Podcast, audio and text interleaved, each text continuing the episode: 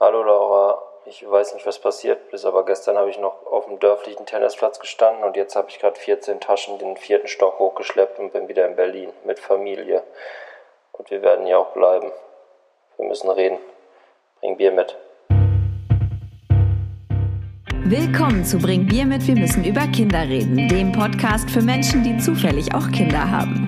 Wir sprechen hier übers Kinderwünschen, Kinderkriegen und Kinderhaben. Wir, das sind Benny, 38, Fußballjournalist und Papa einer vierjährigen Tochter und eines ein Jahre alten Sohnes. Und ich bin Laura, 33, Redakteurin und Mama von einem vierjährigen und einem zweijährigen Sohn. Wir haben uns vor vier Jahren im Geburtsvorbereitungskurs kennengelernt und stellen uns seitdem immer wiederkehrende Fragen rund ums Elternsein. Nach dem Tod von George Floyd in den USA gibt es auch in Deutschland eine neue Rassismusdebatte. Wir wurden gefragt, wie man sich aus weißer Perspektive und mit Kindern dagegen einsetzen kann. Wie können wir als weiße Eltern eine Ablehnung erklären, die wir selbst vielleicht nie erfahren haben und nie erleben werden? Außerdem stellen wir uns generell die Frage, welche Werte wir unseren Kindern mitgeben wollen und versuchen Antworten zu finden auf die Frage, wie verdammt nochmal mache ich das richtig? Viel Spaß bei Bring Bier mit, wir müssen über Kinder reden. Okay. War das was? Oh, Hast du mit einem ja. Hammer gegen. Was war das? Andere? Deine Kniescheibe? Das, das, das, war, das war mein Kopf auf die Tischplatte. Nein, das waren zwei Bierflaschen. Und bei dir klang es schon wieder sehr bauchig, muss ich sagen. Das ist Ohne ein gut gefülltes Glas Wein, weil ich weiß ja, dass das hier so ein Stündchen dauern wird. Und ich habe jetzt die Flasche diesmal nicht mitgenommen. Ah, okay. Ähm, genau. Das heißt, wir werden gleich wieder einen von deinen sensationellen Kurzsprints erleben. Das könnte passieren. Wie in der Flötenfolge. die, die berüchtigte Flötenfolge, die ich scheinbar auch nochmal ja. hören muss, ja. Herzlich willkommen bei Bring Bier mit. Wir müssen über Kinder reden. Äh, geht schon wieder gleich gut organisiert los. Staffel 5, Folge 2. Äh, genau, wir starten gleich mit der Produktenttäuschung, denn letztes Mal haben wir angekündigt, dass wir über ähm, Kinder- und Medienkonsum sprechen. Und heute haben wir entschieden, dass wir das doch nicht machen, denn äh, Laura ähm, hat das Gefühl, ein anderes Thema wäre wichtiger und ich stimme da überein. Ähm, wir wollen darüber sprechen heute, was wir unseren Kindern eigentlich mitgeben wollen. Also welche Werte uns vielleicht wichtig sind, welche weniger wichtig, wie man das vermittelt ähm, und all das. Ich glaube, die aktuellen Zeiten, äh, Rassismus, ähm, Ignoranz der Mitmenschen, in Corona-Zeiten, äh, Schuldzuweisungen und so weiter und so fort, geben genug Anlass, dass man sich so ein bisschen darüber nachdenkt, äh, was, ist man eigentlich für ein Mensch und was kann man eigentlich noch weiter vermitteln und wo kommt das eigentlich her? Also es wird sehr nachdenklich, deswegen habe ich mir drei Flaschen Bier zurechtgestellt. Ja, es klang jetzt schon so sehr ernst, aber was? es ist auch ernst. Es ist, es ist ernst, ernst aber wir, wir, werden das mit der, wir werden das mit der gewohnten Flapsigkeit mal wieder dazu bringen. Ja, es kam, also es kam dazu auch tatsächlich haben, also äh, ich habe mich natürlich auch privat jetzt äh, vermehrt mit ernsten Themen beschäftigt, aber es kam auch von der aus der Community Anregungen in diese Richtung und Fragen, äh, auch letzte Woche schon, also, oder vor zwei Wochen. Wir äh, strahlen ja im zweiwöchigen Turnus aus. Ähm, mhm warum wir gar nichts ähm, ja, zu, zu dieser Rassismusdebatte beitragen. Und ähm, ja, konkrete Frage war, wie kann man als weiße Eltern seine Kinder antirassistisch erziehen? Da kann ich natürlich jetzt auch nicht so mal kurz was aus dem Ärmel schütteln. Da muss man ja vielleicht schon ein bisschen drüber nachdenken. Genau, die Zeit nehmen wir uns heute. Also es wird eine viereinhalb Stunden Folge. Ich glaube, die längste, der längste Podcast, der im deutschen Markt zu, äh, zu kriegen ist, ist alles, bis, bis alles gesagt ist, oder wie das Ding ja, heißt, von ja. Zeit. Ja.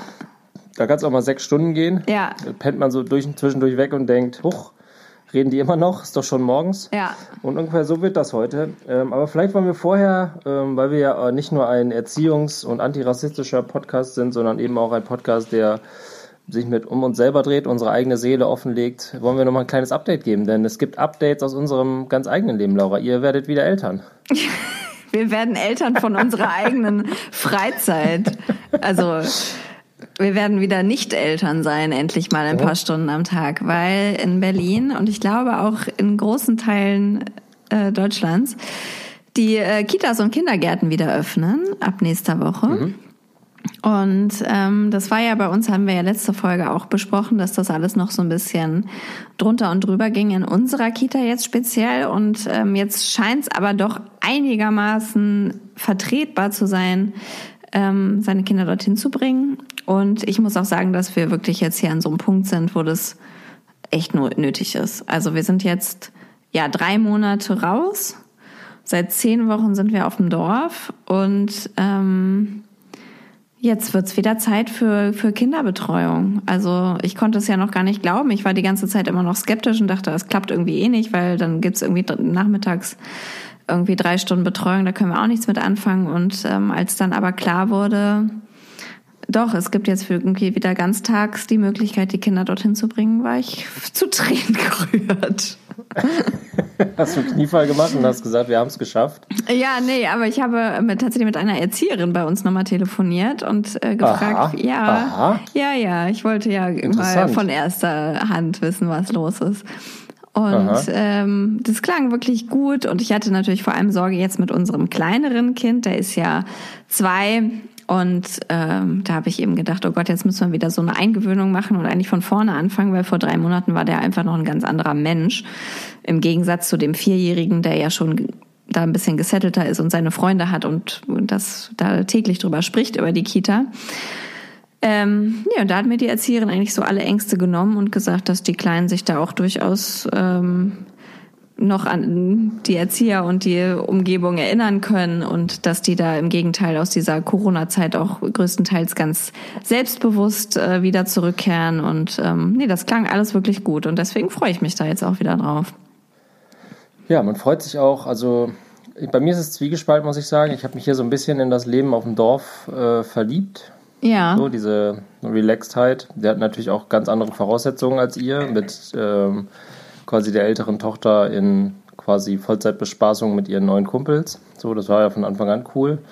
Ähm, das heißt, ist da dieser Druck, ähm, keine, keine Freunde oder keine anderen Kinder zu sehen, nicht so war. Das merken wir aber bei dem Einjährigen, dass der, glaube ich, auch mal der weiß, glaube ich, gar nicht mehr, dass es auch Kinder in seinem Alter gibt, was ja eigentlich total krass ist. Ja. Und ähm, deswegen für den, für den ist es erstmal gut, mal wieder irgendwie sowas wie ein, unser normales Umfeld zu sehen. Und für unsere Tochter ist es natürlich auch gut, Freunde kennenzulernen. Je näher dieses Abreisedatum rückt, umso größer ist das Thema natürlich auch. Äh, wann es endlich losgeht und wann endlich die Freunde da sind. Und ähm, ich war ja glücklich, in der glücklichen Position als Elternvertreter in der entscheidenden Sitzung dabei zu sein, wo diese ganzen Rahmenbedingungen einmal besprochen wurden und mit den Eltern abgequatscht wurden. Ja, wie war das? Da bin ich, da bin ich zum, am Ende, sagen wir mal, erfreuter rausgegangen, als ich am Anfang reingegangen bin. Also, das klang zumindest von Kita-Leitungsseite und alles, was so jetzt passiert. In dieser Woche ist ja quasi so ein kleiner Testlauf mit den ganzen Mechanismen. Klang das alles so, als wenn die Kinder da am wenigsten Probleme mit ja. haben mit der mit der immer noch, es gibt natürlich immer noch Beschränkungen, also das meiste wird draußen stattfinden. Äh, die Erzieherinnen werden Masken tragen, es gibt ganz wenig Personal nur, das ist wirklich auf Kante genäht, da darf jetzt keiner krank werden, äh, sonst wird es eng. Die Eltern werden angehalten, auch wo es geht, zu unterstützen und so weiter und so fort. Also das ist weit weg von Normalbetrieb und klingt auch ein bisschen nach Hilfeschrei, was ich auch verstehen kann, aber es, ähm, und das war für mich so ein entscheidender Satz, es geht jetzt einzig und allein darum, dass die Kinder da eine gute Zeit haben und da ähm, vertraue ich drauf, weil wir die Erzieherin ja auch und die Erzieher auch alle gut mittlerweile kennt und einschätzen kann, dass die sich da größte Mühe geben, dass es für die Kinder cool wird. Ja. Auch wenn es für, für die Leute vor Ort und dann für die Eltern, glaube ich, auch ein bisschen anstrengender wird, als es jetzt erstmal ist. Auch mit Eingewöhnung, Wiedereingewöhnung und anderen Themen, als sie vielleicht jetzt auf dem Dings liegen. Aber genau, wir, wenn dieser Podcast ausgestrahlt wird, haben wir gerade die erste Nacht wieder in unserer Wohnung in Berlin geschlagen. Krass. geschlagen. Uns geschlagen, geschlagen äh, geschlafen. Genau. haben wir uns die erste Nacht geschlagen. Äh, ja, genau, haben wir die erste Nacht wieder in Berlin geschlafen. Nach drei Monaten, nach exakt drei Monaten. Kurios. Heute sind wir drei Monate hier. Wahnsinn. Mhm. Was, für eine, was für eine Epoche. Verrückt. Letztens, lass uns direkt ins Thema übergleiten, bevor wir uns selber ähm, bemitleiden oder zu sehr freuen, weil ja. du hast es gerade schon angesprochen, ähm, dass sich die Kinder in der Zeit, in der wir hier sind, ja verändert haben, also in diesen drei Monaten. Das wird bei kleineren wahrscheinlich deutlicher als bei größeren, wobei ich sagen muss, dass ich auch das Gefühl habe, dass zumindest äh, unsere Tochter einen großen Sprung gemacht hat und so ein bisschen erwachsener wirkt und mhm. deutlich frecher und nicht mehr so nur noch auf so Mädchensachen steht, sondern irgendwie auch jetzt mal eine Säge in die Hand nimmt oder äh, sich mit dem Hammer auf den Finger haut. Ja. Ähm, also da auch irgendwie nochmal eine andere Seite kennengelernt hat. Ähm, Ja, und, und um uns herum äh, geht die Welt in Flammen auf. In Amerika werden äh, in Amerika äh, regiert ein verrückter Mann, der nichts Besseres zu tun hat, als immer wieder ein Feuerzeug an einen Ölkanister zu halten, auf den Straßen brennt es. Ähm, die Black Community geht auf die Straße und protestiert gegen strukturellen Rassismus, aber auch gegen Polizeigewalt, gegen all diese Unterdrückung, die seit Hunderten, Tausenden von Jahren auf sie eindrischt. Auch hierzulande ist das jetzt immer mehr ein Thema. Zum Glück, muss man sagen. Ähm, dann gibt es natürlich auch äh, die Diskussion darum, ob Corona vorbei ist. Also ich habe jetzt aus Berlin wieder Schaudermärchen gehört, dass in den öffentlichen Verkehrsmitteln keine Masken getragen werden, dass im Grunde in Berlin für sich selbst die Bürger erklärt haben, der Scheiß ist vorbei, wir werden das alle überleben. Während in anderen Bereichen in Deutschland, und das ist hier ganz unmittelbar in der Nähe in Gütersloh, äh, glaube ich, mittlerweile 7000 Leute unter Quarantäne stehen, die Kitas wieder zugemacht werden, alle Schulen wieder zugemacht werden, weil in einem Großbetrieb Corona ausbricht. Also äh, auch das ist ja interessant. Ja. Ähm, also sagen kurzum, die Welt ist eigentlich noch genauso scheiße wie vor drei Monaten, nur diesmal sichtbarer Scheiße. Ähm, und wir als Eltern stehen jetzt da und müssen unseren Kindern, zumindest den Älteren, langsam ein bisschen Werkzeug an die Hand geben, um in diesem totalen Chaos nicht komplett die Kontrolle zu verlieren. Und da stellt sich die große Frage, die wir uns heute stellen und die wir gewohnt allumfassend beantworten werden. Wie macht man das eigentlich, Laura? Laura, wie macht man das eigentlich? Ja, hast du mir jetzt schön den, den Ball zugespielt. Ja, ich meine, du bist mit der großen Frage hier ins Spiel gegangen, wie erzieht man sein Kind antirassistisch? Hast du darauf in irgendeiner Form eine Antwort? Ja, also ich habe äh, diese Frage gelesen und das hat mich erstmal so ein bisschen geschüttelt, weil das ist ja alles ein ganz unangenehmes Thema ähm, und es ist ja auch, äh, es ist so anstrengend, ne? Also ich bin, ich bin, bin sehr gewillt, mich damit auseinanderzusetzen.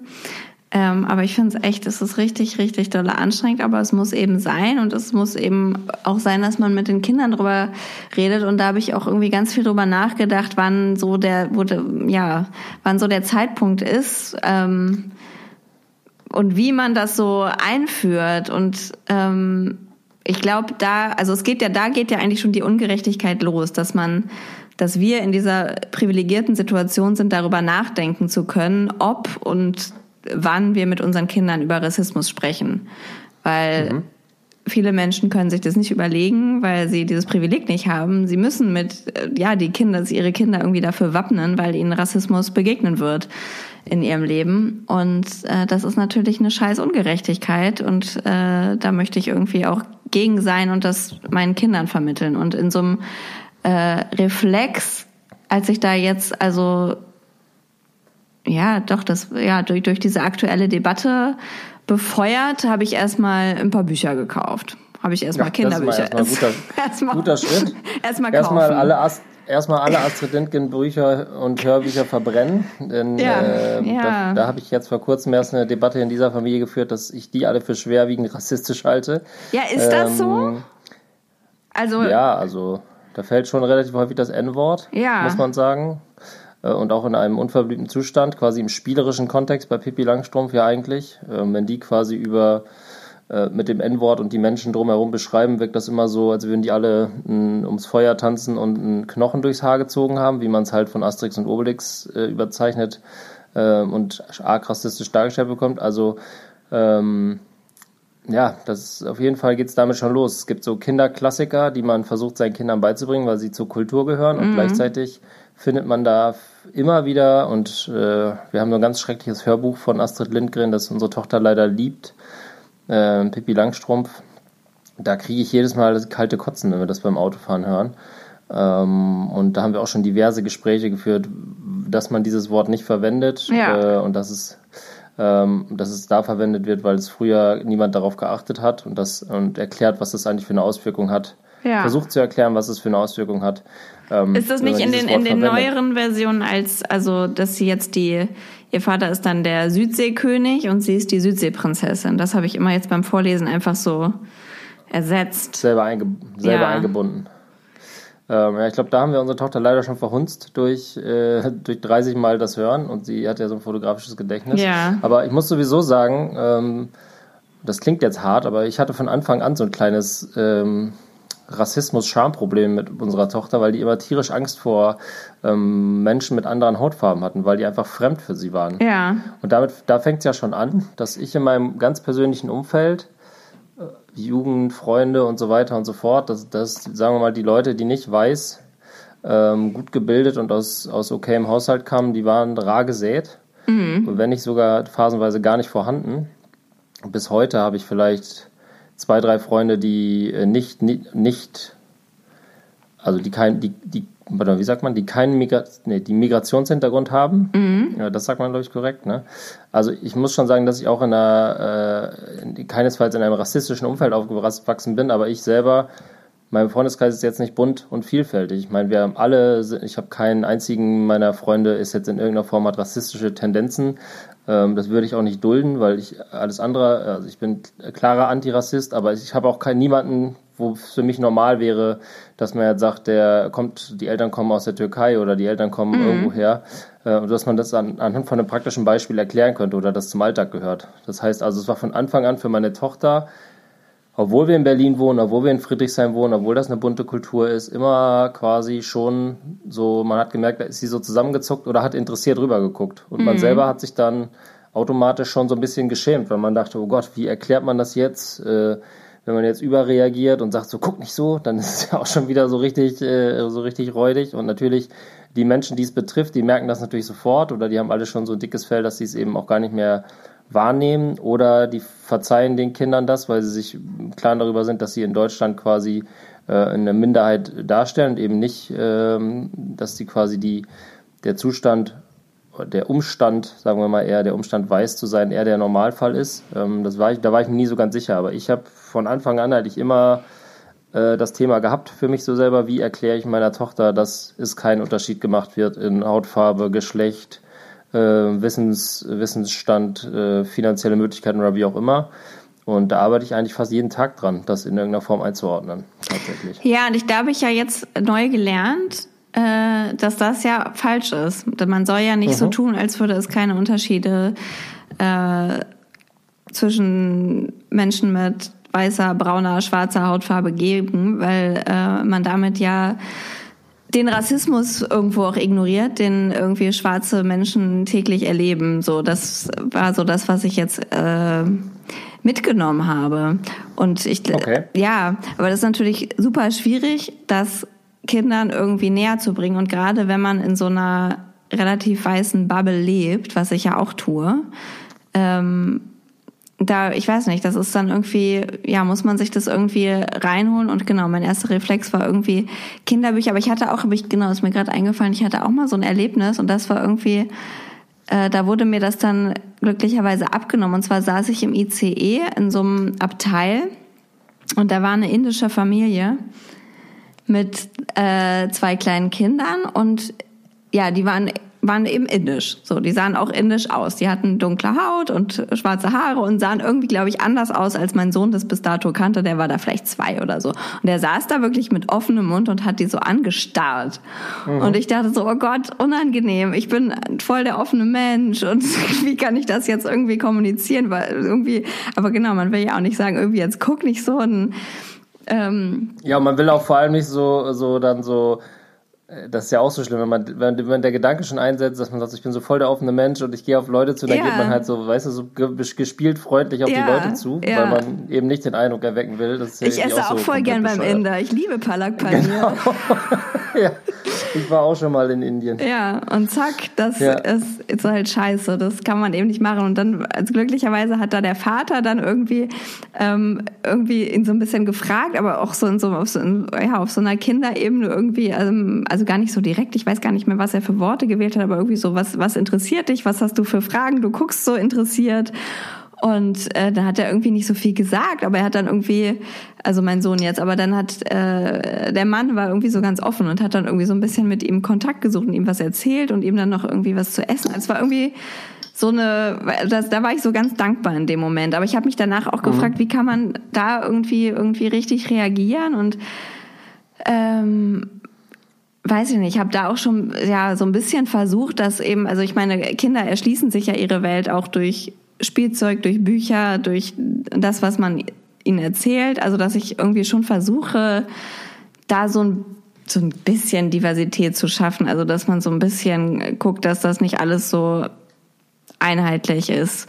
Und ähm, jetzt habe ich aber auch gemerkt, da gibt es ja auch wirklich auch schon viele, viele Bücher und jetzt ist ja auch so ein Kind mit vier ähm, doch irgendwie auch schon doch ein bisschen offen auch für solche Themen. Mhm. Oh. Ich muss erstmal was trinken. Leicht schwer das Thema. Das ist echt, trinken. ja. ja. Ähm, ich glaube, worüber ich äh, immer nachgedacht habe, seitdem mich das Problem ich ja gerade geschildert ist, dass die Kinder das ja nicht aus rassistischen Motiven machen, sondern einfach nur, weil denen die Sache fremd ist. Ja, genau. So, also ja. kein Kind wird ja als Rassist geboren, außer dieses arme, bemitleidenswerte Kind in den USA, das tatsächlich Adolf Hitler genannt wurde von seinen Eltern. Stimmt, ja, stimmt. Ja, aber also, gut, auch der ist ja, ja vielleicht kein Rassist, also ist das ja nur sein Name. Wäre halt mega gut, wenn der in die Antifa gehen würde. Ja. Und dann aber nicht reinkommt, weil alle denken, ähm, er will die verarschen. Oder, obwohl das wäre wahrscheinlich der schlechteste äh, Undercover-Agent Zeiten. Aber dass das auch funktioniert, ne? dass man sein Kind Adolf Hitler nennen kann. Hieß, hat er nicht auch eine Schwester mit irgendwie Eva Braun oder so? Das war doch so eine ja, ganz irre, ja, irre Geschichte. Genau. Ja, ich glaube, in Amerika und in anderen Ländern sind viele Dinge möglich, die in, in Deutschland darf man, ja gut, sein Kind, man darf sein Kind doch schon noch Adolf nennen. Ja? Ja, genau, wahrscheinlich. Jemanden, der so oh heißt. ja, ein Kind? Ja. Äh, der war auch mal ein Kind. Äh, jetzt kommt der Megakracher. Der, ähm, es ist hier ein ansässiges Autohaus im Nachbarort. Der, der Besitzer heißt Adolf Glied. da haben die Eltern hat sich echt, gedacht, okay, wenn schon, heißen, wenn schon dieser Nachname. Die Eltern heißen echt Glied mit Nachnamen und dann haben sie wirklich gedacht, ach komm, dann ist doch irgendwie, passt doch vom, vom Verb oder vom, vom, vom Stil her auch Adolf eigentlich ganz geil als Vorname. Adolfs Glied. Ja. Ja, und die müssen entweder haben die ihr Kind gehasst oder es waren stramme Nazis, eins von beiden. Oder unbedarfte Menschen, die dachten, äh, man muss. Das ist einfach ein schöner Name auch. Ist doch lustig. In die Geschichte nicht aufgepasst. Lustig. Ja. Wieso, was ist denn mit dem Namen? Der steht hier auf keiner Top Ten Liste. Da dachten wir, das ist was ganz Besonderes. ja, wir lachen, aber es ist wahrscheinlich purer Ernst. Ähm, ja, also genau, ich habe darüber nachgedacht, dass äh, Kinder natürlich auch nicht aus rassistischen Motiven handeln, sondern weil ihnen einfach Sachen fremd sind und sie gucken ja. genauso blöd Hunde an oder ja. sie gucken genauso gut ein ja. rotes Auto an, das sie noch nie gesehen haben oder ein Feuerwehrauto. Ähm, und das hat erstmal grundsätzlich nichts damit zu tun, ähm, ob jemand schwarz oder weiß oder gelb oder grün oder blau oder, oder was weiß ich für eine Farbe hat. Die würden auch Punks angucken mit pinken Haaren, die gucken einfach erstmal Leute an. Nur selber ist einem das tierisch unangenehm. Ja, da fängt es halt an. Selber ist einem das so unangenehm. Äh, man, will, man, man, hat, man spürt den Druck, sofort was zu erklären. Ja, genau. Und ich glaube, es ist Quatsch, das sofort, also da gibt es nichts zu erklären und nichts, was zumindest galant oder, oder, oder einigermaßen der Situation entsprechend ähm, Sinn machen würde, sondern das geht eher über steter Tropfen hüllt den Stein, ist da das äh, Stichwort. Mm. Ähm, das ist eine neue Kategorie, die ich einführen werde. Ich werde pro äh, Podcast-Folge mindestens drei vollkommen sinnbefreite Phrasen ein, äh, einhauen.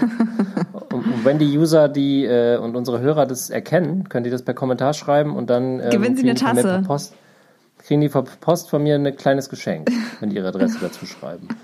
Ähm, also ich mache nicht immer drei, ich mache manchmal auch fünf, aber alle müssen schon alle finden. Das ist schon, schon ganz wichtig. Das war die erste. Keine Suchaufgabe. Top. Äh, und ähm, Hörer, die uns öfter zuhören, wissen, wie stringent ich sowas durchziehe. Und dass ich das nicht innerhalb der nächsten 22 Minuten vergessen habe, was ich hier gerade erzählt habe, sondern dass es jetzt, das ist, äh, dass es jetzt quasi eine, dass es jetzt eine Marschroute ist für mich, das äh, konsequent durchzuziehen. Ähm, vielleicht gehen wir noch mal einen ganzen äh, einen Schritt weiter und bis, äh, greifen das Thema ein bisschen größer auf, weil ähm, Rassismus ist ja nur eine Sache, die einen beschäftigt oder die, ähm, sagen wir mal, Antirassismus ist was, was einem wichtig ist, dass unser Kind das mitnimmt ins Leben und versteht, ähm, dass man da erstmal keinen Unterschied machen sollte in der Behandlung der Menschen. Aber vielleicht gibt es ja auch Sachen, die einem trotzdem auch noch wichtig sind. So. Also die man, keine Ahnung, fünf, fünf Kernthemen, die einen selber so beschäftigen, dass man sagen will, da sollen meine Kinder auf jeden Fall meinen Standpunkt zu kennen und in der Hoffnung, dass sie diesen auch übernehmen.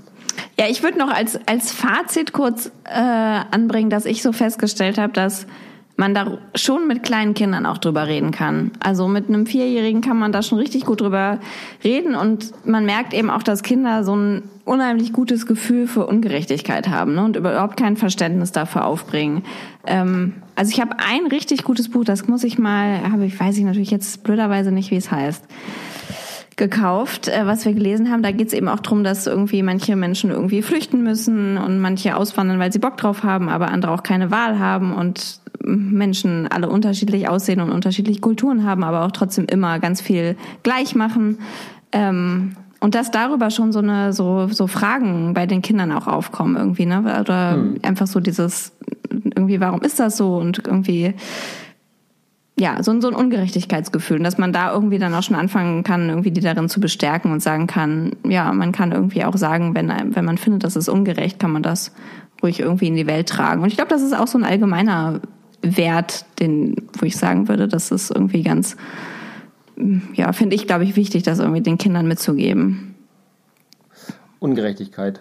Ja, dass man irgendwie sagen kann, ja, wenn man irgendwie Dinge als nicht, nicht richtig und ungerecht empfindet, ähm, muss man sich irgendwie von niemandem sagen lassen, dass das jetzt aber so ist, weil es sich so gehört, sei es jetzt irgendwie Eltern oder Lehrer oder Regierung, dass man irgendwie eben auch sagen kann, nee, ich bin aber anderer Meinung. Irgendwie, wenn man das begründen kann, ähm, kann man auch in eine andere Richtung argumentieren, so.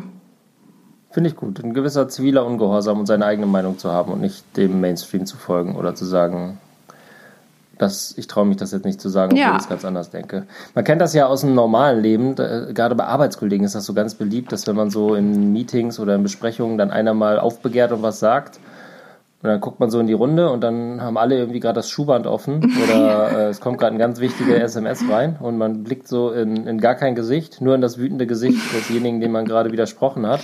Und dann nach so einem Meeting, dann kommen dann so drei, vier Leute und sagen so, boah, fand ich echt toll, dass du das ja. gesagt hast solche Leute. Ja, das ist Leute, schwierig. Das, das fordert genau. ja auch wirklich viel ähm, Courage und ich bin auch wirklich kein Mensch, der das viel macht. Also ich bin jetzt auch niemand, der ständig aufsteht oder auf Demos geht oder sich unheimlich für seine Sache einsetzt. Ähm, dafür bin ich leider zu faul und zu bequem und zu sehr in meinem Privileg äh, verhaftet. Das ist äh, auch wirklich schlimm, aber da würde ich gerne meinen Kindern, würde ich gerne, die können, die können, vielleicht können die das ja für mich regeln.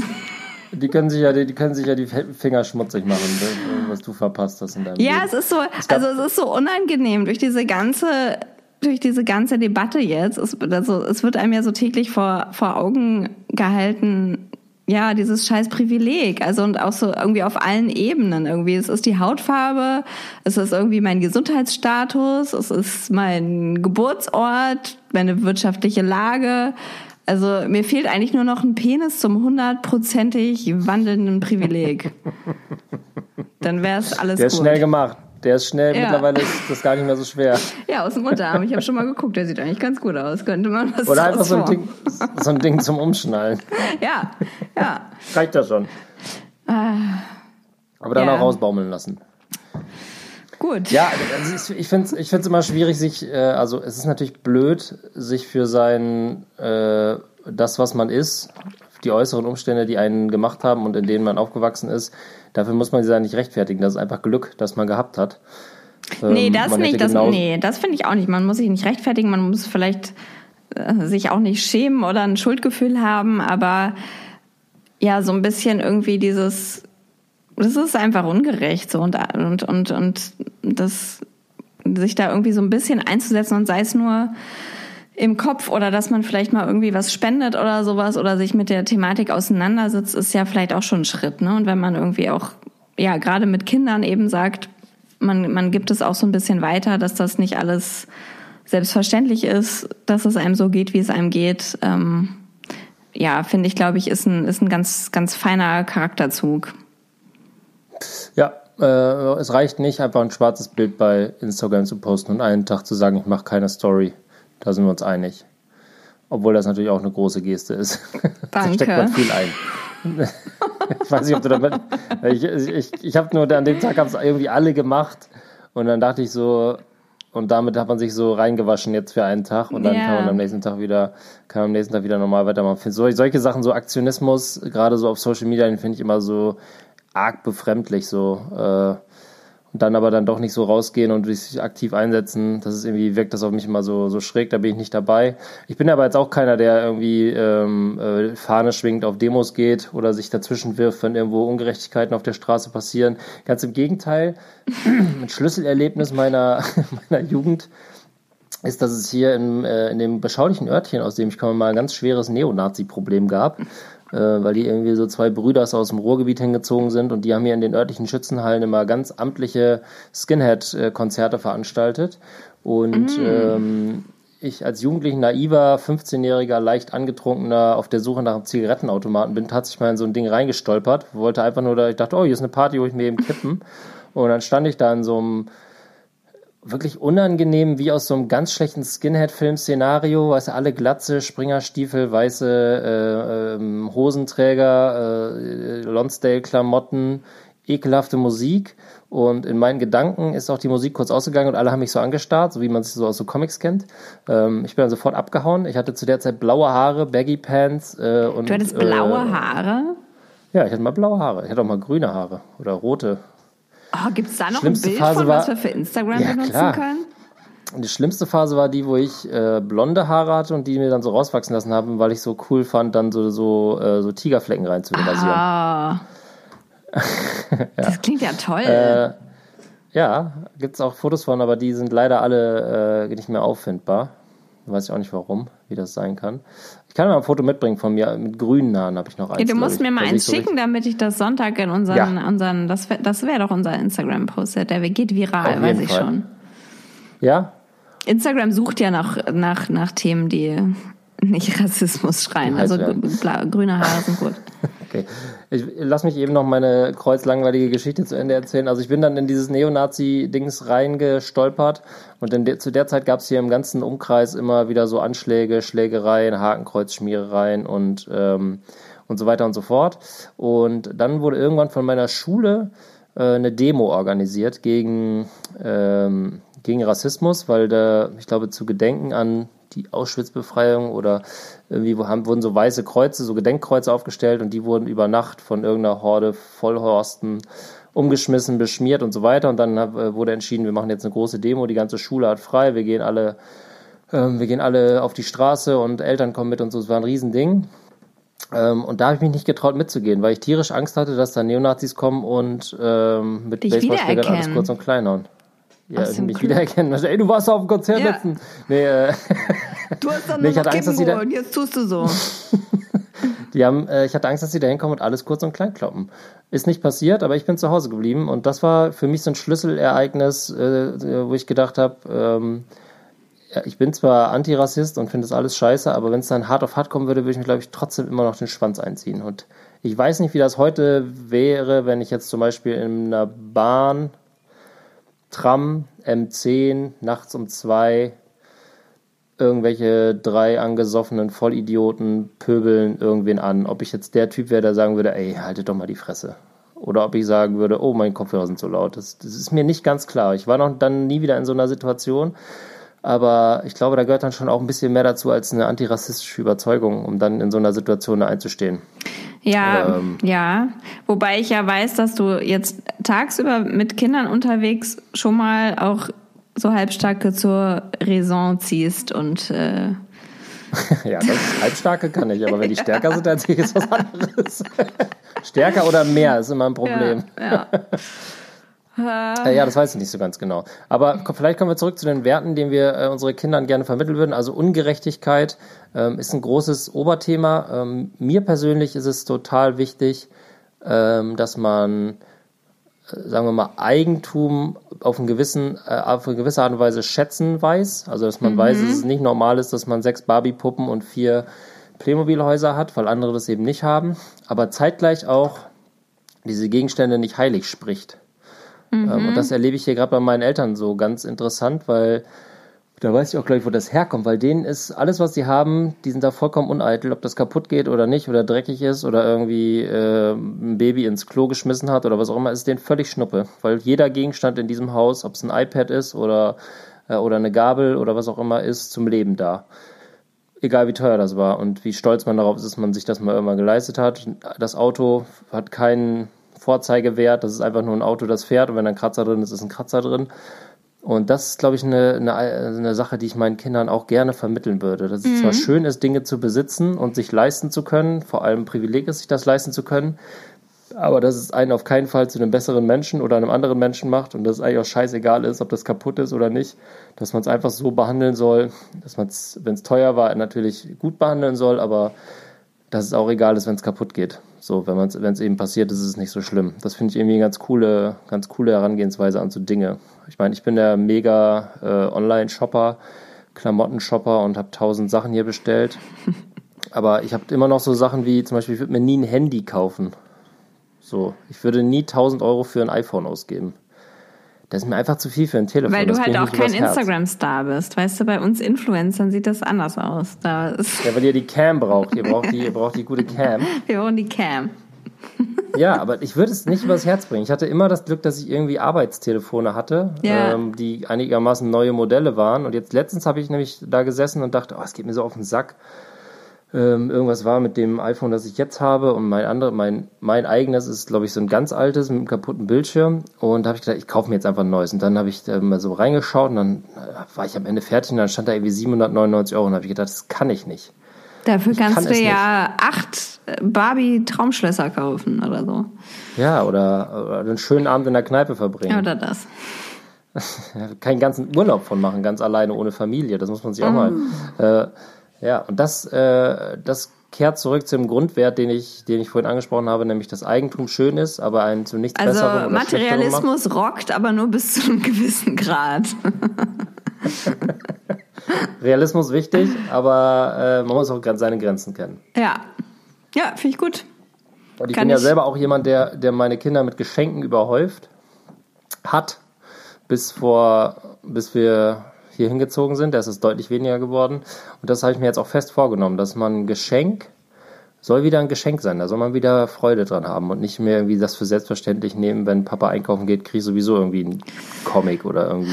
Ja, da neigt man so. ja wirklich in dieser Zeit zu, ne? dass man auch wirklich Ja. die Kinder überhäuft. Wir haben jetzt auch wirklich alles Namenstag. Äh, irgendwann war eine Operation eine gewisse Zeit her. Das haben wir gefeiert. Wir haben alles, immer gab's Geschenke. Jetzt gibt's aktuell immer, wenn jemand durchschläft, gibt's auch eine kleine Sache morgens. Das ist richtig bescheuert. Echt jetzt? Ja, es ist inflationär und es ist wirklich, es kann nicht mehr getoppt werden. Es wird Zeit, dass wir nach Berlin fahren und das alles mal wieder in, äh, ja, in geregelte Bahnen geleitet Was wird. gibt's, was gibt's denn dann? Äh, so Schokolade, ein es gibt Paw Patrol? Schokolade. Nein, Ach es so, gibt einfach Schokolade, ja, Schokolade. okay. Das ist ja okay. ja, das ist okay. Ich dachte so den Paw Patroller oder eine Chase-Figur. Nee, aber es ist wirklich, also auch viel, also ja, einfach. Ich meine, gut, Bücher denke ich immer, das ist ja, finde ich ja auch gut, wenn die sich viel mit Büchern beschäftigen, aber trotzdem haben wir auch echt super viele Bücher. In den letzten drei Monaten habe ich, weiß ich nicht, wie viele Bücher gekauft. Ja, Und geht ähm, mir ähnlich. ja, Vielleicht auch noch ein Grundwert, Konsum. ja, Ich bin der, ich liebe Konsum. ja, Ich bin wirklich gefangen im Konsum. Ich habe aber auch äh, eine Grundlage und eine Erklärung, warum das so ist, weil meine Eltern hatten früher nicht ganz so viel Kohle und wir hatten auch wirklich nicht ganz so viele Sachen. Also wir waren jetzt nicht arm oder so, uns ging es gut, es war alles okay. Aber ich hatte jetzt nicht so tausend Spielsachen und ich hatte auch nie, ich habe eigentlich die meiste Zeit Fußball gespielt, da braucht man einen Ball und ein Trikot. Ähm, also ich, ich, wir hatten nicht so viel und ähm, deswegen fand ich es immer geil, so sich selber was leisten zu können. Und deswegen habe ich immer auf so Sachen hingespart. Ich habe meinem- ich habe mal, ja, ich habe ja mal Fußball gespielt äh, und dafür Geld verdient. Und da habe ich mir von meinem ersten Fußballergeld habe ich mir so zwei Plattenspieler und einen Mixer gekauft, weil ich dachte, ich werde jetzt so Hip Hop Scratcher. geil, ja. Äh, DJ. Ja, habe ich nie gemacht. habe ich nie gemacht. Den Plattenspieler habe ich. Den Plattenspieler habe ich noch tatsächlich, den ich mir von dem Geld gekauft habe. Hat sich Und doch das, gelohnt. Äh, ja, das war ein gutes Investment. Jetzt, wo ich drüber nachdenke, der ist äh, fast 20 Jahre alt und steht noch da. Na bitte. Ja, guck, da, äh, da, da steckt es durch. Aber genau, und ähm, jetzt, ich hatte eine ganz, äh, also ich kennst ja das Gefühl, dass man was kauft, weil es einem danach gefühlt für 20 Sekunden besser geht, weil man sich das gekauft hat. Ja. Ja. Und das geht irgendwie verloren, je mehr man kauft, merke ich. Es ist so eine Kaufsucht, Ir- ne? Das ist also. Irgendwann ist das so ein, St- also ich hatte ja wirklich ein veritables Amazon-Problem eine ganze Zeit lang.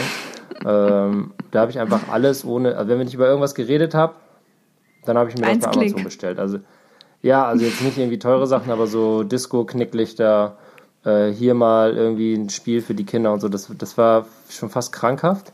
Und das gewöhne ich mir gerade aktiv ab, weil ähm, Konsum hin und her macht Spaß, aber ich glaube, man muss es auch wieder zu schätzen lernen. Ich glaube, das ist auch was, das so, dass man einkaufen geht mit irgendjemandem und dann findet man was und so. Ich glaube, das ist eigentlich viel geiler, als wenn man einfach immer alles zugeschickt bekommt und äh, per einem Knopfdruck und dann so, ich glaube, das, das versuche ich mir auch wieder anzugewöhnen. Ja, und das, das ist natürlich auch, auch mega bequem und man redet es sich ja auch so zurecht. Oh Gott, ich bin jetzt hier irgendwie, mir geht's ja schon so schlecht, weil ich die ganze Zeit meine Kinder habe und ja. auf dem Dorf bin und so. Dabei sind wir im Paradies, aber man denkt sich, oh Gott, aber ich muss mich jetzt irgendwie über Wasser halten und die beschäftigen und deswegen zack, was bestellt und kurz ein gutes Gefühl und ich habe irgendwie vielleicht den nächsten Tag dadurch im Griff. Ähm, das ist ja alles irgendwie ein bisschen eine Fake-Realität, aber ich finde das für so eine Ausnahmezeit hat man da vielleicht auch ein bisschen Rechtfertigung für. Aber ich finde auch, dass man das irgendwie ablegen muss und auch, ja, diese Amazon, Amazon ist halt auch nicht so richtig, so ein richtiger Scheißverein. Das sollte man einfach ja, auch nicht machen. Gemütlich. Es ist richtig ist gemütlich. gemütlich. Es ist richtig gemütlich. Wenn ich hier was, ne, in unserem kleinen Städtchen jetzt bei der Bibli äh, Bibliothek, bei der Bücher, wie heißt das denn? Bücherladen äh, bestelle, und dann sagen die ja halt nächste Woche ist es da. Ja. Und ja. dann denke ich mir, ja, okay, eins Klick, ist morgen früh, liegt das vor der Haustür. Ja, man ist es halt gewohnt, dass es am nächsten Tag da ist. Das Warten gibt's halt nicht mehr, ne? Ja, das ist kacke. Und ja, naja, ich bin, also ja, ich da versuche ich ja auch immer so ein bisschen Secondhand, also äh, Klamotten, Bücher und so weiter. Aber das geht irgendwie auch nur bis zum gewissen Grad. Ha. Unangenehm ein, Punkt habe ich noch, der mir wichtig ist. Ja, das ist hier wirklich wieder Seelenstriptease par excellence. Ähm, ein Punkt habe ich noch, den ich meinen Kindern unbedingt vermitteln will, weil ich den Fehler gemacht habe, dass ich genau das Gegenteil war. Und zwar war ich in einer Phase so zwischen 14 und ah, ich würde fast sagen 19, 18 vielleicht, vier, fünf Jahre, ein, ein ziemlicher Wichser, äh, weil ich immer mich darüber profiliert habe, nach unten zu treten und nach oben zu bellen. Ja. Und quasi so, äh, so Schwächere mit dummen Sprüchen blöd dazustehen zu lassen, um die eigene Unsicherheit zu überspielen. Mhm. Und das ist sowas, was ich meinen Kindern gerne beibringen würde, dass das überhaupt gar keinen Mehrwert hat. Ja. Sondern dass es einfach nur für den, der es abkriegt, scheiße ist. Und für einen selber irgendwann so bumerangmäßig zurückkommt, die Erkenntnis, dass man halt ein Vollidiot war. Und ähm, das ist, das ist, glaube ich, das vielleicht der zentrale Wert, den ich meinen Kindern mitbringen möchte, dass ich sage jetzt nicht, dass man für Schwächere einstehen muss, wenn die gemobbt werden will. Das ist vielleicht ein bisschen zu viel verlangt und da gehört auch mehr dazu als, also da gehört Courage und der richtige Moment und Mut dazu, aber zumindest, dass die nicht so einer werden, wie ich mal war, der jede Möglichkeit nutzt, sich selber über andere zu stellen, um besser dazustehen und selber nicht den Spruch abzukriegen von, glaube, von denjenigen, die vielleicht noch cooler war als, ein, als einer selbst. Ja, ich glaube, das ist aber so, also das ist ja da hat man, glaube ich, halt als Elternteil leider in dieser Lebensphase so wenig Einfluss. Also klar kann man irgendwie darauf hoffen, dass man so seit, seit der Kindheit irgendwie da möglichst viel mitgegeben hat, ähm, dass die sich darüber stellen. Aber ich glaube, ja, ich meine, jeder Teenager ist da ja in so einer, wenn man in, sich in einer irgendeiner Clique oder Freundesgruppe oder so bewegt. Clique, geiles Wort, liebe ich. Hasswort. Ja. Für mich ist das absolute Hasswort ist Clique. Clique. Ich habe nie zu einer, ich habe nie zu einer Clique gehört und ich will auch nie in meinem ganzen Leben ja. zu einer Clique gehören. Nee, ich glaube, ich hatte so eine richtige Clique, hatte ich glaube ich auch nie.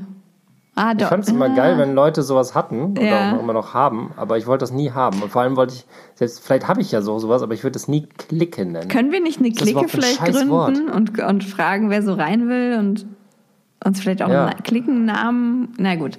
Ja, Klickennamen. War das bei euch auch ein Thema? Klickennamen. Hier gab's dann, hier war das Thema äh, Tiernamen. Es gab die Füchse, die Böcke.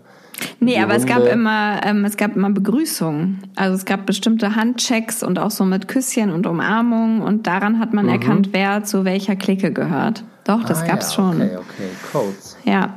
Ähm, und Codes. ich glaube, da, da ist es dann wichtig irgendwie und ähm, da kommt es dann auch drauf an, was, was ist das für eine, für eine Gruppe junger Leute, ne? Und dann, es ist halt immer sehr einfach, irgendwie Schwache niederzumachen. Und da fällt man eben drauf rein, wenn man noch nicht so den Erfahrungsschatz hat. Ja, ich glaube, dass, äh, wenn die so alt sind, oder als ich so alt war, war der Hopfen und Malz verloren. Ja. Ähm, ähm, dann, dann ist Hopfen nochmals verloren. Das, die Grund, den Grundstein muss man vorab legen. Also ich glaube ja immer, dass natürlich, ja. Man hofft natürlich, dass das eigene Kind nicht das Opfer wird, ähm, weil das, glaube ich, das Schlimmste von allem ist, aber es soll genauso wenig der Täter werden. Und mhm. das ist halt irgendwie, und es soll auch kein Mitläufer werden. Es ist also wahnsinnig kompliziert, was das Kind eigentlich werden soll und was man denen zu vermitteln soll. Je, je länger ich darüber rede, umso verwirrter bin ich selber. Also ich fände es auch, ist genau. natürlich das, oh, also klar, das tut einem halt richtig weh, wenn das Kind irgendwie ein Opfer ist, aber ich glaube irgendwie, wenn das ein, so ein Täter, also ja, so ein krasser Mobber ist, fände ich glaube ich noch schlimmer. Aber ah, weiß ich nicht, schwierig. Aber ich glaube, da grundsätzlich kann man irgendwie eben ganz früh aufgreifen. Ich glaube, da auf so ganz vielen Ebenen.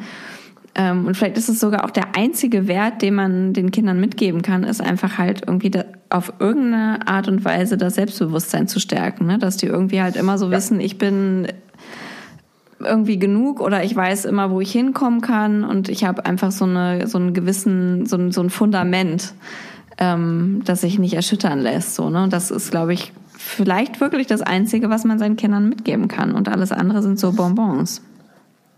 Ja, das ist äh, auch ein aktuelles Fallbeispiel aus meiner Familie. Meine Tochter neigt dazu, bei allem, was sie falsch macht, immer zu sagen, Entschuldigung. Mhm. Ohne dass überhaupt irgendjemand was gesagt hat. Also sie realisiert dann, dass irgendwas jetzt nicht cool war. Mhm. Und bevor irgendeiner was sagen kann, sagt sie schon, Entschuldigung. Obwohl wir nie, also ich habe vielleicht einmal in meinem Leben mit ihr wirklich lautstark geschimpft und sonst noch nie. Also es gibt überhaupt gar keinen Anlass, dass sie, äh, dass sie sich für alles entschuldigen müsste, aber es scheint ihr naturell zu sein. Und ich, äh, ich sehe da so ein bisschen die Tendenz, wenn das so weitergeht, dann wird man halt irgendwann nicht der selbstbewusste Typ der oder der selbstbewusste Mensch der Welt.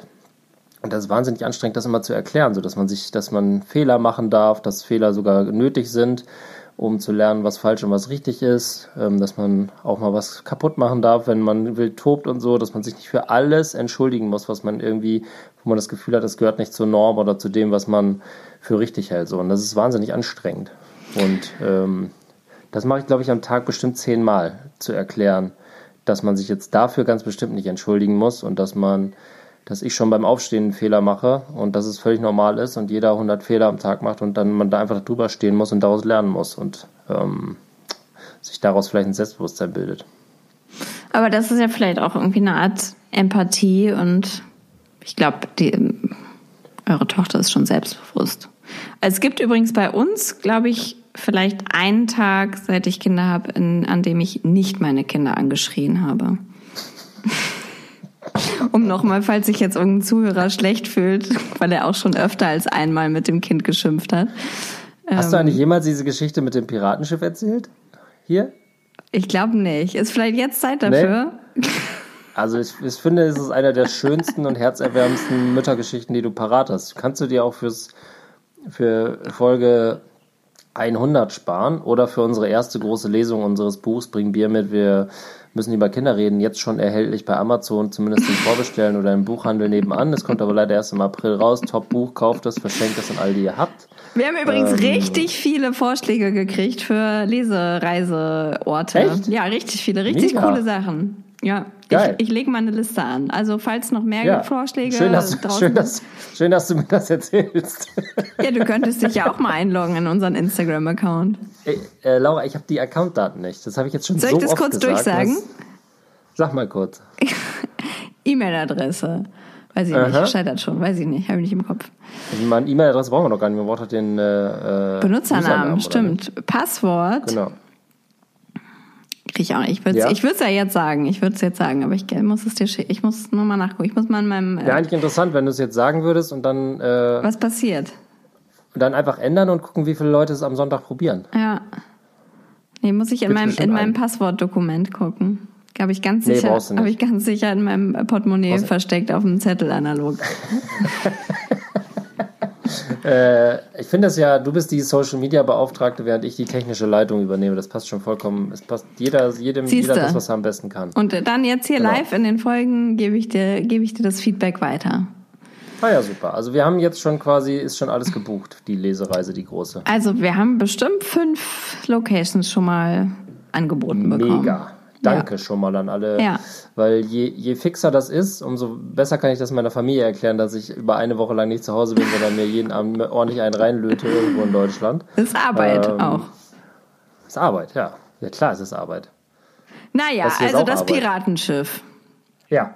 Willst du es erzählen oder sparst du dir das auf? Ich will das erzählen. Das Das, ist ja eine- jetzt doof, wenn Okay, ich das gut. jetzt aufspare. Okay. Ich weiß Ja, noch nicht, ob ich so richtig gut. Hast du es richtig gut im Kopf, die Geschichte? Müsste mich vielleicht verbessern.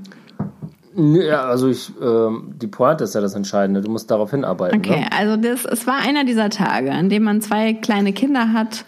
Das eine vielleicht drei und das andere vielleicht eins. Und man holt die irgendwie aus der Kita und man hat selber einen Arbeitstag hinter sich und alle sind schlecht drauf. Die Mutter ist so äh, schlecht geschlafen. Pff, jetzt noch der weite Weg durch die Stadt, durch die Hitze nach Hause mit dem Kinderwagen mit zwei Kindern schieben. Das kleine Kind schreit in einer Tour und das große Kind will eigentlich am liebsten noch auf den Spielplatz, aber die Mutter will nicht auf den Spielplatz, weil das kleine Kind die ganze Zeit schreit und deswegen sind alle frustriert und genervt und man geht nach Hause und es ist einfach die schlechteste Stimmung ever. Und dann geht man nach Hause und dort Ich, möchte, ich möchte dich nicht unterbrechen, Ja. aber du, machst eine, du nutzt ein rhetorisches Mittel, das ganz berühmt bei Politikern ist. Oh. Nämlich die, das Unpersönliche. Mann, eine ja, Mutter. eine Mutter. Äh, die- man, Kinder. Du kannst sagen, Ich muss mich da ein bisschen von ablösen, weil ich kann das nicht. Es ist so, so, okay. das Ende ist so brutal, das ist, Ah, ja, okay. äh, das kann ich nicht in der Öffentlichkeit so auf mich beziehen, aber ehrlich gesagt bin ich die Okay. Mutter. naja, eine Mutter. Genau, eine, eine Mutter, Mutter. die dir nahesteht. Genau, und dann ähm, kommt diese Dreier-Kombo nach Hause und dann sagt die Mutter, okay, um den Nachmittag jetzt noch einigermaßen zu retten, ähm, basteln wir was Schönes. Und ich habe ja auch noch irgendwie, die Mutter hat noch einen alten Schuhkarton da rumfliegen. Und dann wird daraus ein Piratenschiff gebastelt und ich weiß, ich, ah, ich krieg's nicht mehr so richtig zusammen. Auf jeden Fall, mh, scheiße, ich krieg's echt nicht mehr zusammen. Ich glaube, das Piratenschiff war nämlich schon einen Tag alt und am nächsten Tag Ach, war die war Stimmung noch da. schlechter. Also er hat, äh, der, das eine Kind von dieser Mutter hatte sich schon so dermaßen in das Piratenschiff verliebt, dass er eigentlich 24 Stunden mit diesem Piratenschiff Ja. spielen wollte. Und dann am nächsten Tag oder vielleicht sogar zwei, drei Tage später, wo die Liebe wirklich ins Unendliche gegangen ist und er einfach verträumt mit diesem Piratenschiff gespielt hat, ähm, entbrannte ein Streit. Den, die Grundlage des Streits weiß ich gar nicht mehr, leider. Muss wahrscheinlich irgendwas Nichtiges gewesen sein. Falsche Socke in der Waschmaschine Ich, oder ich, so. ich versuche mich jetzt dann zu, dran zu erinnern, was die Mutter gesagt hat, als es dann zum endgültigen Eklat kam, weil das war irgendwie signifikant. Das war, was war das denn? ja, ja, das war, das war der, das war der Killer-Move. Ähm, Ich glaube, ich ach glaube, genau, jetzt weiß ich's. Jetzt weiß Jetzt, ich's. So, jetzt. pass Ah. auf. Der, der, so, der Junge hat dieses Piratenschiff und nüllt, aber irgendwie, irgendwie gibt's einen Streit und ich oute mich jetzt als die Mutter und ich nehme dann eben dieses äh, Schiff irgendwie weg und sage, nee, jetzt wäschst du aber erstmal die Hände oder so, wenn wir nach Hause kommen. Oder irgendwie so eine, so eine Grundsatzgeschichte. Und dann sagt er irgendwie, nein, nein, nein, und jetzt hast du auch noch mein Piratenschiff kaputt gemacht und reitet da aber lange drauf rum. Es ist nicht nur ein Satz, er Ja. hat bestimmt Ja, zehnmal das ist- das ist es. So. Und Mutter war einfach halt auch, also es ist einfach eine absolute Arschlochaktion, das weiß ich auch. Aber ich trete auf dieses Schiff und sage, das ist ein kaputtes Schiff. Und gehe aus dem Raum. Und das kann man ja nicht bringen, ne? Das kann man nicht bringen, aber habe ich gebracht. Das passiert. ich bin, als du mir das das erste Mal erzählt hast, war ich so unfassbar stolz auf dich. Wirklich. Ich habe noch nie, also du hast ihm ja, du hast ihm eine Lektion fürs Leben erteilt, ja, weiß dir ich nämlich nicht. nicht gehörig auf den Sack zu gehen.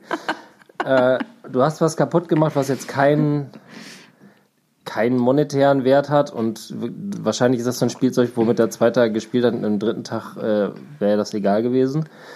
Aber du hast es durchgezogen. So, und das finde ich halt, äh, da bin ich nach wie vor der Meinung, du hast es durchgezogen und das hat, das hat irgendeine Wirkung gehabt auf dein Kind. Und äh, ich bin ganz oft in einer Situation, wo ich eben nicht durchziehe, sondern weil ich den, die einfache Abbiegung nehme und sage, ja, okay, dann äh, hier sind deine Gummibärchen oder so. Und du hast diesen Streit für dich entschieden. Und das ist eine, äh, da bin ich, das finde ich wahnsinnig gut. Auch Aber wenn das brutal klingt, die Geschichte, Ja. und du da nicht stolz drauf bist, aber ich finde es sehr gut, dass du das gemacht hast. Es war halt, also es ist halt, es ist ja eine Machtdemonstration von jemandem, der per Naturalis einfach viel stärker ist. So, das ist Noch. halt, ja noch. Naja, gut, das, naja, das nutze ich auch wirklich oft aus, muss ich sagen, weil ich, es ist einfach so. Ich, Ich finde, äh, ich finde, ähm, ich finde, du hast alles richtig gemacht. Ja, am Ende haben wir uns auch vertragen und das war dann auch in Ordnung. Und ich glaube, ähm, ja, es ist ja auch, auch Eltern müssen ihre Grenzen signalisieren. Das ist, ist vielleicht ein bisschen zu weit gegangen, aber manchmal ist das dann eben das Instrument. Ja, bei manchen sind die Grenzen halt noch sehr weit weg und bei manchen sind die Grenzen halt schon direkt vor der eigenen Haustür. Und ich glaube, ich glaube, also erst einmal ist das eine Geschichte, die du jetzt dein Leben lang äh, an seinem Geburtstag erzählen kannst. Die wird immer besser, je älter er wird. Und wenn er es, wenn er es so richtig peinlich findet, dann hast du die Peak Story. Und die hast du dann so schön ausgeschmückt äh, mit allen Details und Seitensträngen und ne, so wie das so ist, wenn man unter, wenn man sich unter Freunden jahrelang ja. die gleiche Geschichte erzählt, wird die ja auch immer spektakulärer und irgendwann kommt ein Elefant rein und so weiter. Ich müsste ihn jetzt mal fragen, ob er sich aktuell noch an diese Geschichte erinnert. Das würde mich mal interessieren. Ich wette, ich wette null. Ja, wahrscheinlich null. nicht. Du musst ihn da wieder dran erinnern. Wahrscheinlich nicht. ich habe danach halt wirklich, also ich habe da echt ich glaube, an dem Tag haben wir sogar Podcasts aufgenommen. Ne? Deswegen habe ich euch das, glaube ich, so brühwarm erzählt. Äh, ja. Aber da war ich richtig, äh, doch war ich schon, das hat mich schon beschäftigt noch. Na ja, ja, das ist auf jeden Fall auch ein Wert bei mir, dass man, ähm, jeder sollte seine Grenzen deutlich signalisieren. Zur Not mit das, Rohrgewalt gegen Gegenstände, Vandalismus. Ja, solange es ist gegen Gegenstände, ist völlig okay. Also finde ich besser als ähm, die Erziehungsmethode, mir ist die Hand ausgerutscht oder äh, in Zimmer sperren und abschließen oder so ein Scheiß ja. gibt's ja auch. Ja. Also dann, dann lieber so, irgend so ein Paket Piratenschiff kaputt machen und gut ist. Das stimmt. Ach, da freue ich mich, dass das so gut ankommt ich bei jetzt dir. quasi freigesprochen. ja. Gibt es ja, denn eigentlich auch bei dir Werte, die dir nicht so wichtig sind oder irgendwie sowas, wo du sagst, irgendwie das, da legen alle Wert drauf und findest du gar nicht so wichtig? Ja, so eine äh, ja, Etikette zum Beispiel. Ja. Ist mir völlig schnuppe. So, ja, so Höflichkeit, bei, gute Manieren. Ja, bei Kindern sowieso finde ich es total albern, denen äh, dass die im Restaurant jetzt irgendwie da ruhig am Tisch sitzen müssen oder ja. wissen, wie man das Besteck hinlegt oder dass man jemanden sieht oder wie auch immer. Ja. Wie völlig Banane. Kann man, wenn man meint, das machen zu müssen, kann man das gerne ab einem bestimmten Alter machen, wo die aufnahmefähig sind, aber das gehört nicht in ein Kindergehirn rein. Ähm, sich da, wie man sich zu benehmen hat, weil irgendeine Norm oder irgendein, irgendwer sich überlegt hat, das ist jetzt das, wie man sich zu benehmen hat. Ich finde es immer geil, auch wenn es total nervig ist, aber ich finde es immer geil, wenn Kinder sich im öffentlichen Raum so komplett daneben benehmen. Also jetzt nicht rumschreien, sondern wenn die irgendwie so, wo die Erwachsenen irgendwie stringent in eine Richtung laufen, die so im Slalom über den Bürgersteig laufen. Oder äh, wenn alle die Hände in der Tasche haben, die den Popel essen oder so. Also das finde ich halt immer. Das finde ich immer faszinierend und das, das finde ich eigentlich toll an Kindern, dass die eben genau diese, das Korsett, in das wir irgendwie reingepresst sind, äh, oder wo wir wissen, zumindest wissen, ah, das müsste man jetzt machen. Das heißt ja nicht immer, dass man das auch macht, aber so bestimmte Verhaltensweisen einfach gar nicht haben. Und ich finde, das können die irgendwann lernen, wenn es soweit ist, aber das müssen die nicht mit fünf oder sechs oder sieben oder zehn können.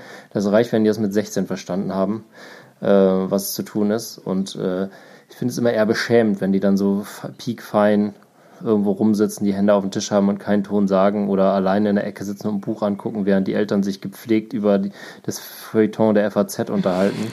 Kinder müssen Randale machen die ganze Zeit und äh, deswegen ist mir das wirklich vollkommen Schnuppe, ähm, was andere Leute darüber denken, was mein Kind gerade im öffentlichen Raum veranstaltet, solange das Kind sich dabei gut fühlt. Ich finde es voll geil, wenn man Kinder hat, die das können also wenn man Kinder hat, die irgendwie still sitzen und ab irgendwie in einem Alter vielleicht Messer und Gabel essen oder keine Ahnung, sich also oder später so richtig so Tischmanieren können, so finde ich nice. Ähm, aber finde ich auch überhaupt nicht wichtig.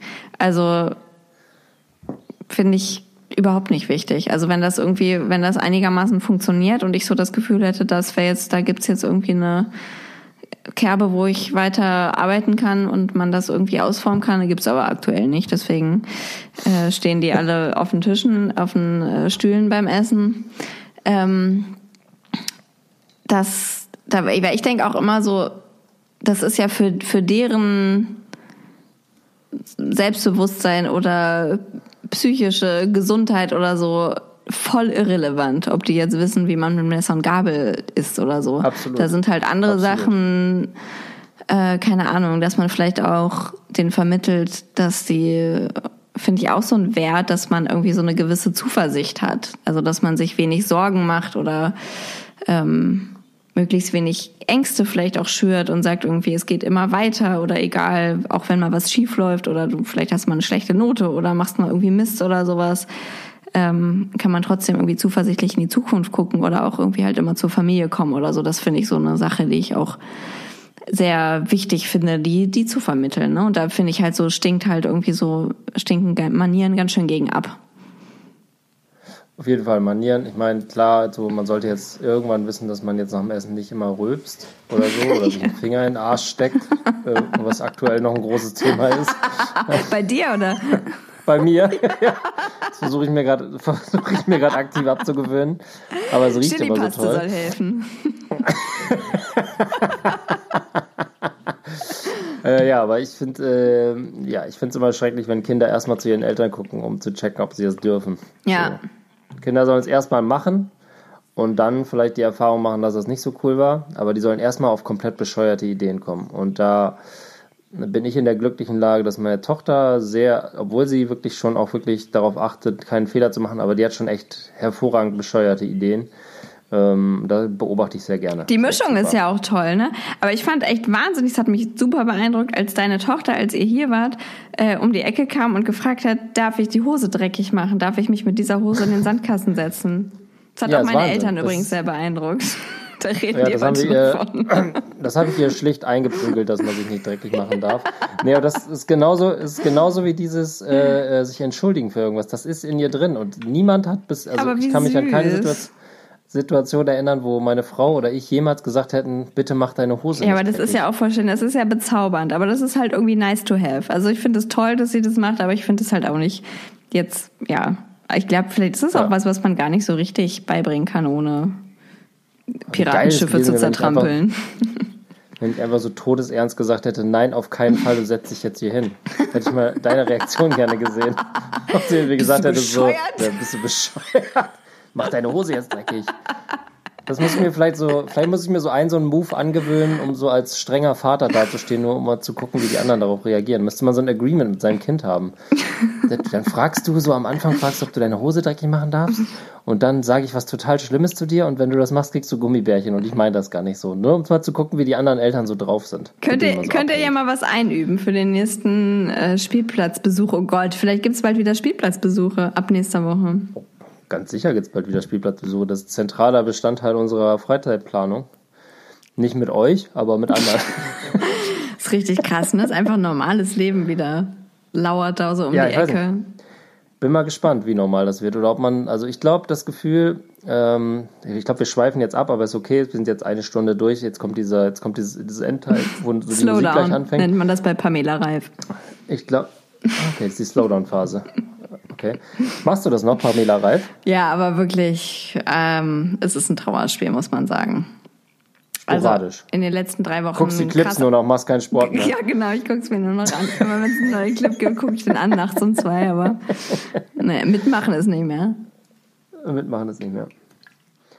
Ähm, was wollte ich jetzt sagen? Achso, ja, ich glaube, man kommt, also ich komme hier ganz für mich gesprochen und ähm, ich glaube, ich kann auch für meine Frau sprechen, weil wir beide im Grunde hier sind und niemanden groß sehen oder uns schon gar nicht in Menschenmassen aufhalten. Ich glaube, die größte Gruppe, die ich in den letzten drei Monaten aktiv, an der ich aktiv beteiligt war, waren sechs Leute.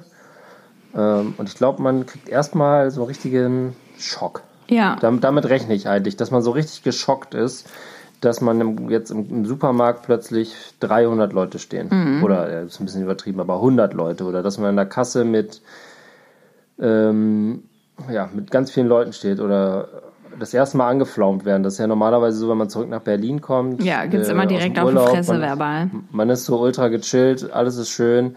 Dann setzt man sich ins Taxi und kriegt gleich Anschiss vom Taxifahrer Ja. für nichts, weil man sich da hereingesetzt hat. Was ja wollen Sie hier? Seine, Daseins, seine berufliche Daseinsberechtigung ist, aber nun gut. Äh, und äh, ich glaube, diese ganzen Sachen, die muss man sich jetzt erstmal alle abholen. Und das erinnert mich dann an die Phase, wo ich nach Berlin gezogen bin. Mhm. Da habe ich erstmal, ich habe fast zwei Jahre gebraucht, um zu verstehen, ach so, das ist hier, das ist hier der normale, Ja. das muss man, das muss man sich gar nicht alles zu Herzen nehmen. Das ist hier quasi das, was die Stadt ausmacht. Und da bin ich mal gespannt, wie schnell es diesmal geht, weil ich weiß ja, was kommt. Aber ich weiß auch, dass ich eigentlich nur auf so ganz, gar nicht auf alle Dinge, die das äh, so mit sich bringt, auch noch so Bock hab, so momentan in der jetzigen Situation. Deswegen bin ich mal gespannt. Ähm, aber ja, natürlich freue ich mich auf so Drachenspielplatz äh, in der Sonne sitzen. Ich freue mich wieder auf, äh, sich einfach mal einen ordentlichen Kaffee zu holen. Ich freue mich auf mein, mein Lastenfahrrad. Da freue ich mich wirklich drauf. Äh, vorne die Kinder reinzuschmeißen. Die sind jetzt beide in so einem Alter, wo die da einfach sitzen können. Kein Kindersitz mehr und so weiter. Das wird richtig toll. Und ich freue mich auf unsere Wohnung. Wir, sollte ich überhaupt sagen, worauf ich mich freue? Nee, ne? bitte nimm das wieder zurück. Interessiert hier wirklich gar keinen, muss ich sagen. Okay, ja. Das, darauf freue ich mich. Schön. Und Ach, das eigene wird Bett. gut. Ich Ja. freue mich auch mal auf mein eigenes Bett wieder. Ja. Muss das- ich schon sagen. Ja, ich freue mich ja. Bett ist auch echt, ja. Und ich freue mich darauf, dass wir die nächste Folge, die dritte Folge von Staffel 5 von Bring Bier mit, wir müssen über Kinder reden, aller Voraussicht nach wieder im persönlichen Zwiegespräch mit dem nötigen hygienischen Abstand. Ja, von machen 1,50 wir, oder? Ne? Machen wir, äh, setzen wir uns Visi machen wir so eine Plexiglasscheibe zwischen uns. Und Jetzt los. Spuckschutz. Ja, Spuckschutz. Weil man muss Also sagen, es dass wir schon viel, äh, es kommt schon viel hier, also es fliegt schon viel. Aerosole äh, sind hier gut unterwegs, muss ich sagen. Ja, ich neige, ich neige ja auch zum Sprechkäse. Ja, ja, diese- ja, ja. Hatte ich eine, eine Weil ich immer so wahnsinnig viel rede, ich immer so wahnsinnig viel geistreiche Sachen zu sagen habe und es äh, nie enden will. Und weil meine Gedanken halt so äh, auch viele Leute interessieren, muss ich immer Absolut. so wahnsinnig viel Ja. reden. Ähm, und deswegen komme ich nicht zum Trinken und dann neige ich dazu, dass sich in den, sich in den Mundrändern ab und zu mal was ansammelt. Nee, das kann ich Aber nicht ich bin sagen. auch- also ich trinke schon Ich genug. bin aber auch so ein Mundfummler. Ich bin ein Mundfummler. Das ist auch schlecht zu Corona-Zeiten. Man sollte das, man sollte Ja. sich nicht im Mund rumfummeln. Ich bin sowieso Gesichtsfummler. Das ist auch in Corona hat sich das nicht geändert. Also ich bin ja ein Nägelknabberer, das hat sich geändert, mache ich nicht mehr. Jetzt habe ich richtig krasse Nägel. Fußnägel auch oder nur? Nur Fußnägel, nur Fußnägel. Nur Fußnägel, ja. Ich habe einmal äh, Bekannten von meinen Eltern erzählt, dass meine Mutter ihre Fußnägel abknabbern würde, obwohl das gar nicht stimmt. dann hatte die ungefähr, hatte die ungefähr zehn Jahre Klicken intern den Ruf, sich die Fußnägel abzukauen. Dabei war das einfach nur irgendeine so eine komplett bescheuerte Kindergeschichte, die ich mir ausgedacht habe. Toll, da hatte ich heute auch ein, ein Gespräch mit einer äh, ja, alten Freundin hier aus der Stadt und deren Sohn hat mir erzählt, das erste, was er gesagt hat, meine Mama hat äh, Alkohol getrunken, als sie mit mir schwanger war. Und dann habe ich sie getroffen, ich so, was ist denn los? Und dann hat sie gesagt, das ist Quatsch, das erzählt er gerade jedem und sie weiß nicht, wo es herkommt. Deswegen bin ich so dumm. Ja, finde ich auch eine richtig gute, gute Geschichte. Auf jeden Fall die Eltern mega in die, mega in die Scheiße reiten. Ah. Hoffentlich machen unsere Kinder das auch. Ja, auch ein Wert. So eine, aber ohne, dass man es aufklären kann, sondern dass einfach alle so unterschwellig so eine Geschichte über einen wissen, die gar nicht stimmt, aber einen auch nicht drauf ansprechen. Aber Fußnägel knabbern finde ich toll. Also die Geschichte. Aber das, ja. Ja. Gut, nee, wollen wir nicht Das mehr vertiefen. Ich, schneide das so, dass, dass du nur sagst, Fußnägel knabbern, finde ich toll. Laura, ich glaube, wir haben es ganz gut über die Bühne gebracht. Es war äh, zwischenzeitlich bierernst. Ja. Ich habe mir, ich, ich hab mir auch zwischenzeitlich auch drei Bier reingefahren, nage gerade an den letzten Schlücken. Meine, ja, meine, meine Kopfhörer haben gerade schon das Geräusch gemacht, das sie machen, wenn sie sagen, noch zehn Minuten, dann ist aber auch gut. Jetzt reicht's. Und nach dem technischen Fauxpas vom letzten Mal möchte ich mich noch bei allen Hörern entschuldigen. Das war wirklich desaströs. Ähm, der Sound war kacke. Da, ich habe jetzt mir heute hier so einen Hamster vorne aufs Mikro geklebt. Nach wie vor das Mikro, das uns ja ein Leser geschickt hat. Nochmal vielen Dank. Glaube, Bald kriegst du es wieder. Bald sind wir wieder in Berlin und ich habe mein geliebtes Oh. Podcast-Equipment wieder. Ja, die Scarlett. Ähm, ähm, ich hoffe, diesmal ist es besser. Wenn nicht, ab nächstes Mal wird es garantiert besser. Denn dann sind wir zurück in Berlin. Dann sind wir wieder die frechen Städter mit Kessengeschichten aus der Großstadt. Nicht mehr dieses nölige, ja, die, nachdenkliche, das war jetzt die letzte Provinzfolge. Also Ja. mit beiden in der Provinz. Erstmal vorerst, wer Eigentlich müssten wir jetzt noch ein Korn oder so ähm, trinken. Machen wir im Anschluss. Ja, du hast ja noch so, Ähm. ich, ich, ich trinke so einen Schnaps von dir gleich noch. Benny hat Hast nämlich, noch, ja, äh, äh, Kirsch und was war das? Wacholder Schnaps mitgebracht. Wacholder. Wacholder. Ein Hoch auf den Wacholder. Okay, mach ich gleich noch. Bin stolz auf dich, Laura. Habt einen schönen Abend. Danke für die zweite Folge unserer fünften Staffel. Wieder einmal ein erhellendes Gespräch mit dir, das meine Woche bereichert hat mm. und meine kommende Woche bereichern wird. Ich freue mich auf Berlin. Ich freue mich, wenn wir uns alle wiedersehen, wenn ich ähm, Karl ein Floh ins Ohr setzen kann, dass man jetzt neuerdings Hageslach direkt mit, mit, der Nase aufsaugt. Das nehmen wir nicht mit, haben wir schon geklärt. Das bleibt hier. Das ist eine, ist eine Dorfgeschichte. Ja, da hast du den, den Deal hast du aber ohne mich gemacht. Denn ich sitze nach wie vor auf 40 Paketen Hageslach von meiner Schwester importiert hier und die werden auf jeden Fall mit offenen Händen und, äh, und, und gerne an Freunde und Bekannte in Berlin verteilt. Und rat mal, wer ganz oben auf der Liste steht, wem ich gerne eine Freude mache mit einem neuen, frischen Paket Hageslach, mit dem man ins Berliner Leben startet. Oh, ich liebe genau. das Zeug.